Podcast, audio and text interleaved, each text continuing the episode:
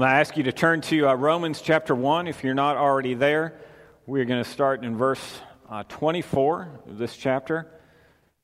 As you know, we have been uh, looking at this book since Labor Day weekend, maybe, and uh, slowly working our way through. And this morning we're going to close out uh, chapter 1. Uh, there is a, a lot kind of I want to cover in this, and so I want to ask if we would just uh, read, it, read from it now.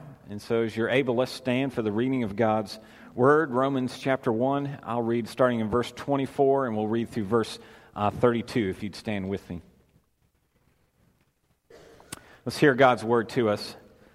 Therefore, God gave them over in their sinful desires of their hearts to sexual impurity for the degrading of their bodies with one another.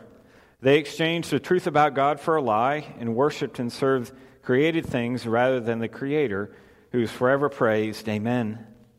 Because of this, God gave them over to shameful lusts. Even their women exchanged natural, natural sexual relations for unnatural ones. In the same way, men also abandoned natural relations with women and were inflamed with lust for one another. Men committed shameful acts with other men and received in themselves the due penalty for their error.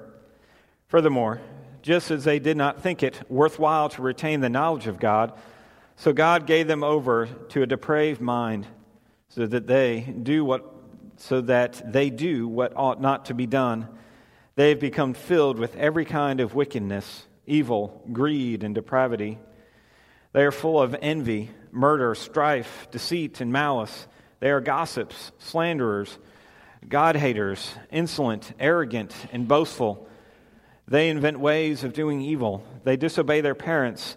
They have no understanding, no fidelity, no love, no mercy.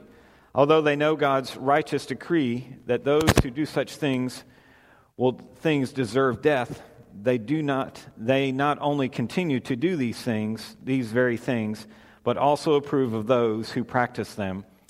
The grass withers, the flowers fade, but the word of the Lord remains forever. Would you pray with me? Father, in your grace, we pray that you would uh, give us ears to hear. Would you help us to uh, understand uh, your thoughts and your ways? Would you help us to understand your grace and your mercy? Would you help us to understand uh, your truth? We ask all this in Christ's name. Amen. Would you please be seated? A number of years ago, when I was uh, a campus minister working with uh, college students, I received uh, an email from uh, a student on campus, and he was inquiring about our ministry. You know, what time did we meet? Where did we meet? Things like that. And uh, he had a couple of questions. It wasn't so much about what um, we were studying or how many people were there or is there food or something like that. Uh, his question was uh, Am I going to be accepted? Uh, are, you going to allow me to, to come and be at your, your meeting? Because he went on in his email to share that how he's a, a Christian, uh, reads, reads the Bible. Uh, he also is a homosexual. He's gay, he has a gay lifestyle. And so we sat down and we talked. We had um, a meal together. And he shared a little bit about his story, as much as you would share with a stranger, I guess. And I told him about our ministry, told him about when we met and what he would expect and what it would be like. Uh, invited him to come, wanted him to come, uh, prayed that he would come, but he never came. And I kind of oh, reflect upon that, that time with him and, the, and that, that moment, and uh, it, it made me realize a, a, little bit more so, with a little bit more clarity, this issue of, of homosexuality or same sex attraction, uh, it's tricky. It's, it's very personal. Um, it can be very difficult. I'm sure there are people in, in this room who uh, are connected with this uh, subject, know individuals, uh, and it can be very personal. Uh, we're going to talk about it this morning because it's in the passage. We don't make it uh, a habit of talking uh, about this. This is not one of my top 10 uh, sermons to give, uh, but it's, it's in the passage, and I f- feel like we need to give some space uh, to talk about it. And so, what I want to do is just talk about what a little bit, roll out a little bit more what, the, what Paul is saying in Romans. uh, I want to give a um, answer some of the, the pushback that is given about the Bible and uh, same-sex attraction, and then talk about uh, a little bit how, as as, as a church, we respond to it. not not politically, but as a church, more maybe more pastorally, so to speak. How do we respond to it? What should be our maybe our stance there? So, first, a, a little bit about uh, the passage. Uh, if you're here with us last week, we, been, we looked at starting in verse 18 how Paul talks about the wrath of God has been relieved, been revealed, uh, the anger of God. And the, question that goes with that, that we didn't really answer, was well, how is it being revealed? How is God's wrath being revealed? Is it, you know, the, the, earth opening up and lightning and thunder and people being swallowed up? Is it something like that? Uh, I think it's something maybe a, a, little bit more subtle, so to speak. You notice the refrain that you see in this, in this passage, starting in verse 24, and then in verse 26, and in verse 28. God gave them over. This refrain that Paul uses there. God gave them over in the sinful desires of their hearts in verse 24. God gave them over to shameful lusts, verse 26. God gave them over to, to a deprived mind, verse 28. This is not God intervening, but it's the sense in which God is, is letting uh, individuals go the way they want uh, to go. It's not like uh, when it says that God gave them over, it's not like God says, okay, fine, I'm done with you. I don't want to see you again. I want to know you again. I'm completely turning my back on you, and you're just, you're, you're nothing to me now.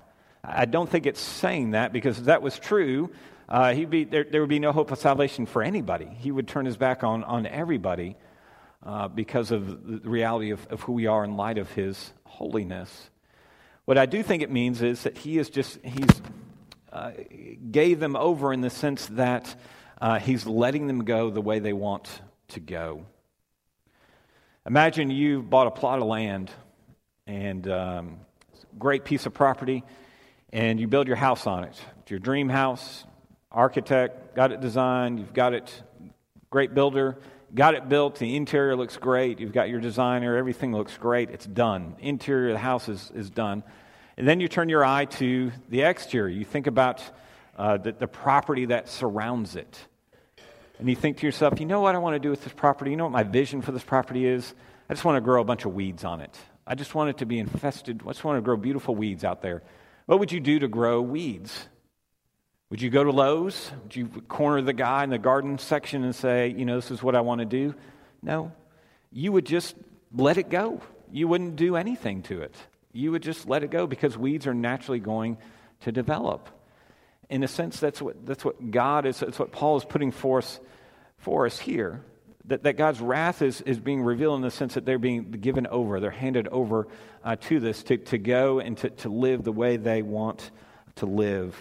Uh, it's not like God is reaching inside their hearts and, and turning a switch and, and doing something special to them. He's just letting them be who they want uh, to be naturally. Now, in the second section of this refrain, the second paragraph where it says, He gave them over, Paul specifically talks about sexual brokenness. God gave them over, and then he makes this, gives these comments about sexual brokenness men with men and women with women and, and so on and, and so forth. And it's like Paul is using that as a, uh, a special test case of what happens when you suppress the truth. We talked about this last week, and this is the context of this, of this passage. Uh, people suppressing the truth about God. Instead of worshiping God the Creator, they've decided to worship something else in creation. So they're substituting uh, God's truth for their own truth and Paul, it's like he gives a, a, an example of what that looks like in this particular area of, of sexual uh, brokenness. And so, with that in mind, let's think a little bit what does the Bible say about this topic of homosexuality? And then, what are some of the um, uh, objections that people have uh, uh to it from a, in terms of how we find it in the Bible? Uh, some groundwork is this. You go back to Genesis 1 and 2, and that's the, the groundwork for how we understand uh, marriage. Uh, that, that, that, God has established marriage to take place or sex to take place in, a, in the context of a lifelong commitment between a man and a woman. Uh, the Bible celebrates sex. Sex is great, it's awesome, it's amazing. Uh, it's there for our, for our enjoyment. It's just that it takes place in the context of marriage, in a commitment, a committed lifelong relationship whether it's homosexual sex or whether it's heterosexual sex. If it takes place outside the context of those boundaries, uh, then, it's, then it's out of bounds. And the Bible is, is clear uh, on that. It's a union between uh, one male and one female. Uh, it, Genesis, particularly, also talks about. Um, that relationship is certainly for made for intimacy and closeness and things that come with that, but it's also for procreation. For, for having children and raising children, being fruitful uh, and, and having a family. It's, it's meant for those things as well. And so, with this background, you get to Romans chapter 1, and people have suppressed that truth, that reality, and they've gone about and, and pursued relationships uh, of their own making, of their own device, of their own desires. And that's what Paul is describing here in these relationships between men and men and women and women uh, acting in uh, what the Bible calls an unnatural way. Now, here's the, the pushback. There are some individuals who uh, would uh, say that the Bible accommodates uh, uh, same sex attraction, it, it accommodates that kind of lifestyle, that kind of um, type of conviction or, or person, so to speak. And they will take a passage like this, and we would think, well, they're doomed. Their, their argument is over uh, once they hear what, what Paul has to say here. But those with an accommodating uh, position will say, well, this passage actually helps them. It, it, helps their cause. Because what they would interpret it as, or what they would see what's going on here, Paul is condemning, what Paul is condemning, he's committing heterosexual people who are acting unnaturally by pursuing homosexual relationships meaning it's not who they are, and because of that, and they're pursuing those relationships, that's what's out of bounds. He doesn't, uh, Paul is not talking about people who, who by nature are homosexual or same sex attracted. It doesn't include them. And so Paul is not saying it's out of bounds for them because it's in their nature. It's, it's, that's, what they, that's who they are, so that's what they can go after. You understand, you, you see some of the, the, the, pushback there. And part of the justification for that kind of argument is Paul doesn't know what we know today. Uh, we know today that this is typically that uh, somebody who has same-sex attraction is it's natural for them, it's, it's normal for them, it's, it's part of who they are. And because we know that, we know that certainly Paul is not talking about that type uh, of person. Well, the pushback I would give uh, with this is, is this that Paul is talking about, he uses words for, for natural things like against nature. And he's not talking about a subjective experience of who you are and what you've experienced, but he's talking about um, things that have been expressed in the created order, things that, that God has put in a fixed way that they're acting in contrary against. They're not acting contrary against their own subjective experience, they're acting contrary to what is the way that God naturally intended things uh, to be. Some will protest and they'll say that, well, I was just born this way. I was born with these feelings. I was born with these desires. I was born with, with, the, with this is just who I am. Was, it's been with me as long as I can remember. It's not like I decided this, it's just who I am. How do you answer that? What does the Bible say about that? In one sense, I want to say I'm not really sure. Uh, but there's another part of me that says, wants to say this uh, that homosexuality, homosexuality seems natural in the same way that anger feels natural, or the same way that selfishness feels anger, uh, feels natural, in the same way that, that pride feels natural. Meaning that just because it's, it's, it seems like it's a natural expression of our sin nature, of our, of our brokenness, of our fallen uh, condition. Because it feels natural doesn't mean it's built into our constitution, doesn't mean that it's been fixed there uh, by God. Uh, so, uh, uh, other uh, objections. You talk about objections people have in a more broad sense to the Bible and same sex attraction go like this. Some will say, after hearing why the Bible does not accommodate homosexuality, will say that that's your interpretation. Uh, they'll say, You say the Bible doesn't accommodate homosexuality. Some will say, Well, I can find other biblical scholars, other commentators, other individuals say that the Bible does make space for this lifestyle, does make space for uh, somebody who uh, believes this way. That may be the case, but just because you find somebody that has that view doesn't mean that it's right doesn't mean that it's orthodox, doesn't mean that it's true. And, it, and I would challenge somebody to, to go back and read the text for yourself, read the passages for yourself, and see what the Bible communicates, what the Bible is trying to say about the nature of, of sex and relationships and, and marriage and men and women. Another objection that you may have heard is people say to our Christians, they'll say, You Christians, you have all these passages that say that uh, same sex attraction is, is not permissible, and you'll go to places like Leviticus, and you'll point towards Leviticus 19, and you'll talk about uh, how it's outlawed there in addition to other passages that you see in the New Testament. And they'll accuse us of, of cherry picking. That what you're doing is you're picking the passages that you want to believe, and you're leaving aside other passages, other laws for example, in Leviticus, it talks about the type of thread you can use, or it talks about the type of food you can eat and can't eat. And they'll say, You're not, you don't care about these laws, you don't care about these things, so why are you picking on this one?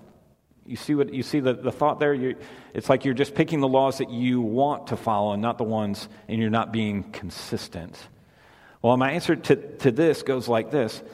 As believers, as New Testament believers, we follow the Old Testament laws that have been, we do not follow Old Testament laws that have been expressly done away with or fulfilled by Christ.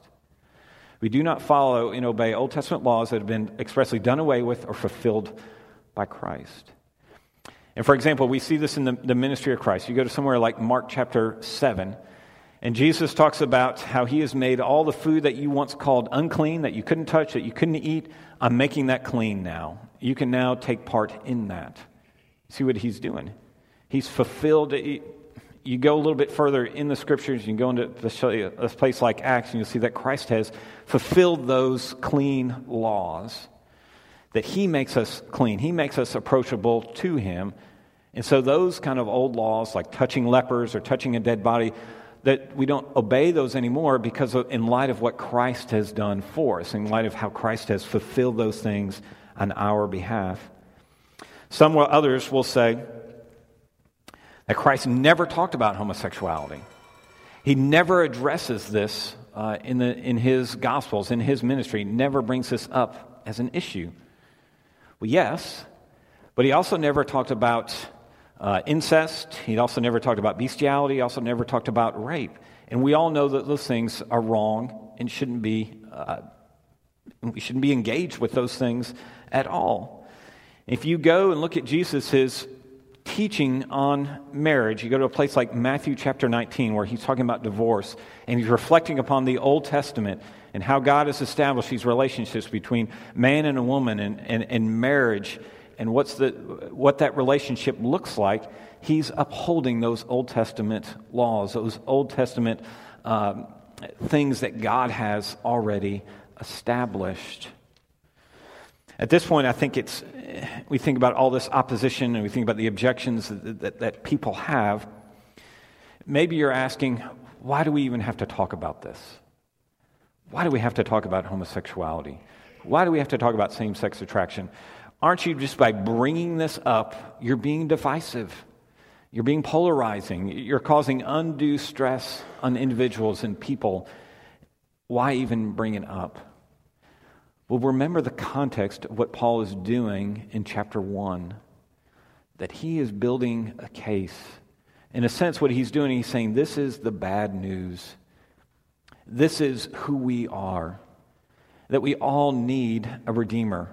We all need a Savior because we all fall short. We all don't uh, merit uh, God's love and God's acceptance, God's righteousness on our own. We need somebody uh, to intercede for, somebody to, to, to come. And that's where the gospel comes in. And when you understand who we are and we understand the gospel, it leads us to a position of humility humility before Him and humility before other people. There's been um, one book that I think that's been helpful for me as I've, I've thought about this issue. Uh, the author's name is, uh, is a woman named Rosaria, Rosaria Butterfield, and, and the book is called The Secret Thoughts of an Unlikely Convert. Now, Miss Butterfield was a uh, practicing lesbian. Uh, she was a professor at uh, Syracuse University. Sorry, Clemson fans. And she was in the, um, uh, a teacher there, professor there, uh, engaged in that lifestyle and very proactive in her position. And uh, this was, she wrote a response piece in, in, the, in the local newspaper about Promise Keepers. Some of you remember that Promise Keepers ministry that was mostly with uh, for a men's ministry. And she wrote a response to them. Uh, and she wrote a response, kind of included there the, the, a critique of the religious right and, and Christians and things like that. And as you imagine, she got a lot of feedback. Uh, some people were like, you know, you, you go, this is great, glad to hear this. Others were critical. And there was one uh, individual, he was uh, a Presbyterian pastor at a Reformed church in town, and he wrote to her. And um, winsomely, uh, he would say, and I think Miss Butterfield would say too, uh, critiqued her and responded to some of her criticisms. And that kind of began a, a little bit of a relationship. They went back and forth, uh, sharing ideas and exchanging uh, thoughts and um, arguing with one another. And then eventually, at some point, the pastor said, You know what? Why don't you come over one night for dinner? I want to have you in my house. I want to talk to you more. I want to get to know you more. Why don't you come over? And that began a two year conversion process uh, for uh, Rosaria, uh, sitting down and, and, eating with this uh, family, and eating with this minister, and them talking back and forth and, uh, and listening to one another. And at one point in her book, she writes this about how she's uh, kind of experiencing the, the, reality of the Bible and the reality of Jesus more in her life when she's really wrestling with this. And I quote from her book. She writes uh, My friends from the gay community were on the alert. On Thursday nights, I had a regular tradition. I made a big dinner, opened up my home for anyone in the gay, gay and lesbian community to come and eat and talk about issues and needs. A regular at these events was a transgendered woman, Jay, a dear friend of mine who lives full time in drag. She is biologically male but lives full time as a woman and has taken female hormones for long enough that he is now chemically castrated. I was in the kitchen, and Jay came in to help. She told me point blank that all this Bible reading was changing me, and she wanted to know before any more pasta could be served or wine glasses filled what was going on in my life. At first, I denied it, but she pressed. Finally, I said, What, you, what would you say if I told you that I'm beginning to believe that Jesus is real? is a real and risen and loving and judging Lord, and that I am in big trouble. She sat down at the kitchen stool, exhaled deeply, took my small hands in her large ones, and said, Rosaria, I know that Jesus is a risen and living Lord. I was a Presbyterian minister for 15 years, and during that time I prayed that the Lord would heal me. He didn't, but maybe He'll heal you. I pray for you. The next day, when I came home from work, I found two milk crates overfilled with books. Jay gave me her library of theology. Just a few summers ago, when I, was, when I read through John Calvin's Institute, in pen, in my friend's handwriting, the cautions, notes to self be careful here. Don't forget Romans run, 1 Romans 1, especially verses 24 through 28, contain the most frightening lines in Scripture to anyone struggling with sexual sin. Miss Butterfield now is uh, married to a, a, Presbyterian pastor. She has her own children and, and homeschools, at least at the writing of that, of that book, and is still a, uh, uh, speaking uh, and engaging this uh, community. But I bring that before you to, to give you a picture of how God works through relationships. And I think it brings up the issue how do we as a church respond to individuals who are struggling with, who have questions with this, uh, who have criticisms of, of what the Bible says about it. And the pastor in this book is a great example of what God could do uh, through us. And so let me offer maybe two uh, positions I think we can, we can have as we think about uh, this uh, issue, what we can do. The first thing I think we need to bring to the table is personal repentance. Now, when I talk about uh, same sex attraction, uh, now I'm not talking about it in a political sense. I'm not talking about it as a, a, with a legislative agenda or you know uh, cultural criticism or anything like that. How do we as a church who, who know the truth of God, how do we communicate that truth, but how do we do it in a way that communicates the gospel as well? And I think one of those ways is being uh, recognizing our own personal repentance, recognizing our own personal sin. There's a passage in um, Matthew chapter 7, Jesus in the Sermon on the Mount, and he's given instruction to them. If you want to go and, and critique somebody, if you want to go and, and challenge somebody, he says, get the log out of your own eye before you start talking about the speck in somebody else's eye. And you think about how humorous that is if you're walking around with a big log in your eye and you're just talking about everybody else's speck and everybody's just looking at you and you look ridiculous talking to me like that because there's this huge log coming out of your eye.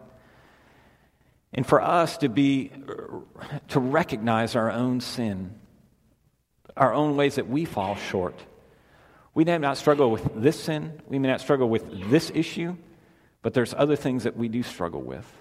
There's a, a, laundry list that, that Paul gives at the end of this passage, and for us to be sensitive to those things. Some time ago, I heard one pastor relay a story about a conversation that he had with another pastor friend of his. And for the sake of conversation, let's just say that his, this pastor's name is Chuck. And Chuck one day is uh, working with this individual, and uh, this individual has got, got long hair. He just looks like he's had a rough life, okay? The way he talks and the way he dresses and carries himself, he just looks like he just, he just had a rough life. And this pastor and, and this other individual, they're working together, and for whatever reason, they just kind of hit it off. They kind of connect. And uh, the pastor makes this comment uh, to him. He says, because the issue of religion and Christianity coming up had come up, he says, "You know, I'm the worst sinner. I'm just the worst sinner ever." Is what the pastor was saying. And then the conversation kind of dissipated, and the day was over, and they didn't. They went on their ways. Sometime later in the near future, this uh, guy came up to the pastor and says, "You know, I want to. I got to ask you a question." He says, "Come on in." They sit down. They talk. He says. He said, You told me that you were the worst sinner ever. And you know what? I just don't believe that because I know my own life. I drink too much, I womanize too much, I use too much, I use too much language I shouldn't, I shouldn't use. I just can't believe that you're the worst sinner. You're a worse sinner than I am. What, what, what do you mean by that? And he basically went on to, to say to him, He says, I'm a worse sinner because I don't care about people for eternity. I, I know the gospel.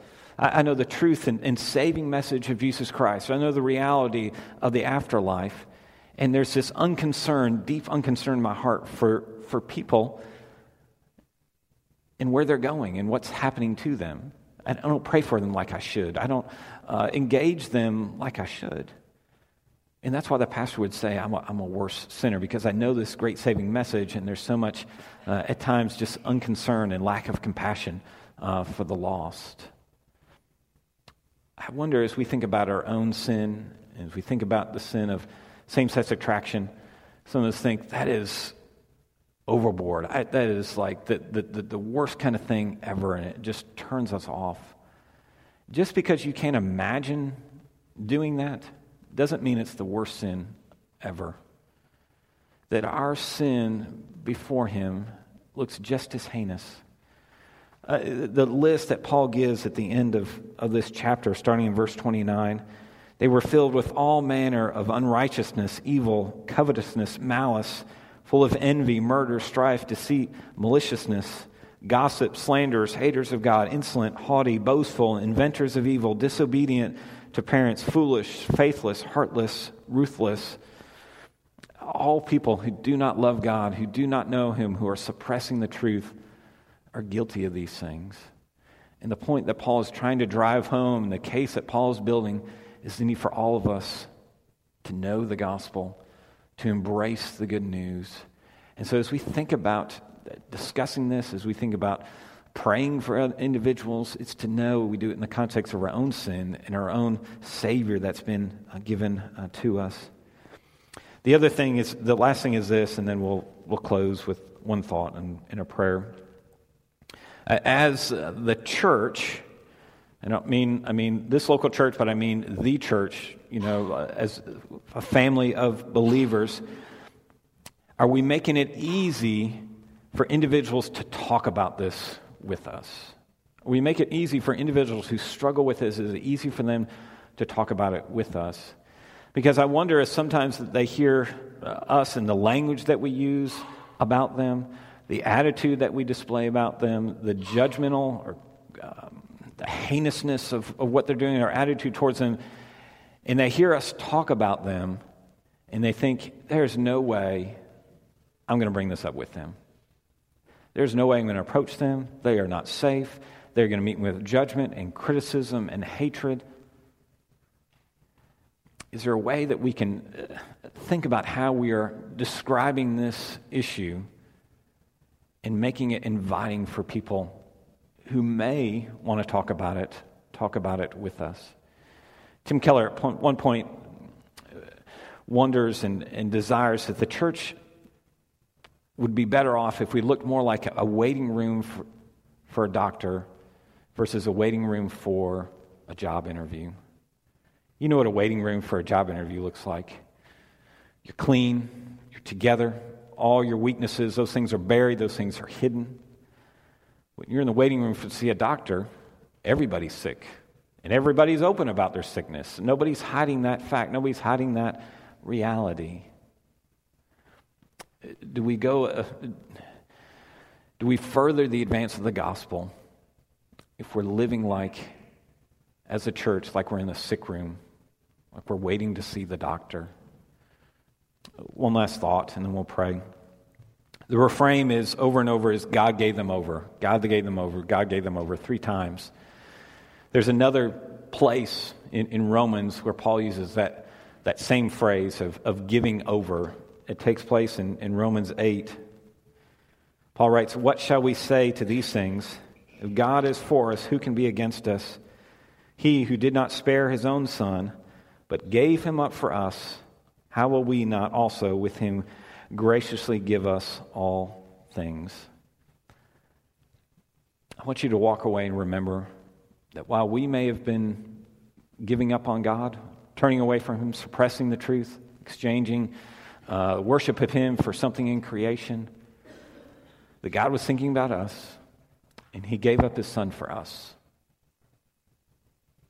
so that we can know him so that we can be forgiven, so that we can know His grace and His mercy. In the midst of our brokenness, in the midst of our damage, in the midst of our shame, in the midst of our guilt, He gives us His Son. Would you pray with me?